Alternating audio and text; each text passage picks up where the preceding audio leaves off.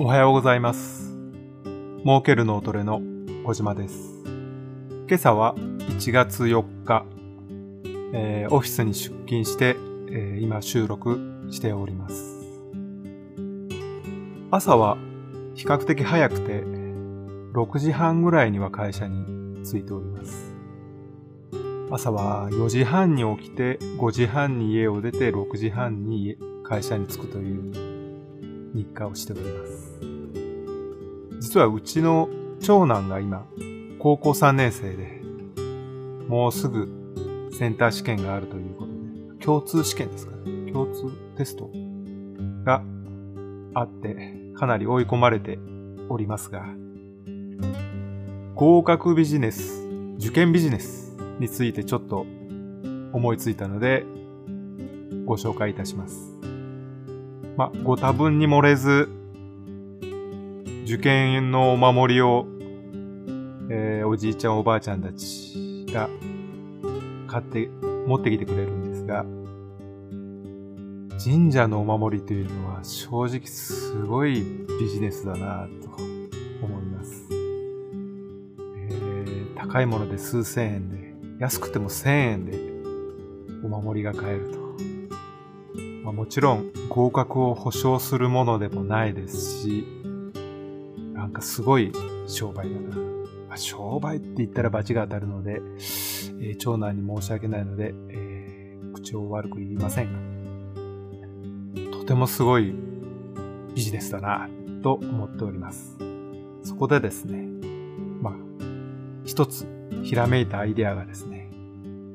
絵馬を描きます。絵馬を描いて、えー神社に吊り下げてくるんですが、今回のアイデアは、その絵馬を描いて、人、合格用、もう受験用の絵馬は特別な絵馬にしておいてですね、まあもちろん少し高めの設定で絵馬を描きます。で、絵馬を描いたものを神社に特別な場所に奉納していただくと。飾っていただく。そこに飾った絵馬に対して引き換えとして五角形の、えー文字盤がいただきまして。これは時計の文字盤ですね。で、いただいた文字盤に、さらにメッセージを書いて、そして五角形の置き時計をキットでいただき、自分で組み立てて、その五角形の置き時計を机に置いて、受験の最後まで、受験が終わるまで、それを見ながら一生懸命勉強する。時計の文字盤というのは必ず見ますので、見るたびに安心をしながら勇気づけられ、合格を目指すと。その置き時計はヒノキで作られて、ヒノキは、えー集中力を高める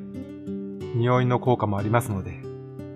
一石二鳥ということで。そして、その置き時計は、受験の時、分解して、文字盤だけお守りとして、カバンに入れて持ち歩くこともできると。こういう合格時計はいかがでしょうか？親は子供の受験を見守っておりますが、まあ少しでも何かできることがあればいいなぁと思っておりますが、親の心配をよそに、ひょうひょうとうちの長男は勉強しておりますが、どこに受かろうが、自分の好きなところに行ってもらえればいいかなと思っております。まあ、ちなみに今年の高校3年生は本当に大変な世代ですね。最初はテストが記述式になるとか、民間の英語試験を活用するだとか、言われつつ、変更になり、コロナになって、学校に行けず、しかも、昨年の4月5月あたりに9月入学という話題が飛び出た時にまた心を揺さぶられそして現在に至ります。高校3年生の皆さん、もう少しです。頑張りましょう。今日のアイデアは以上です。一日頑張っていきましょう。バイバイ。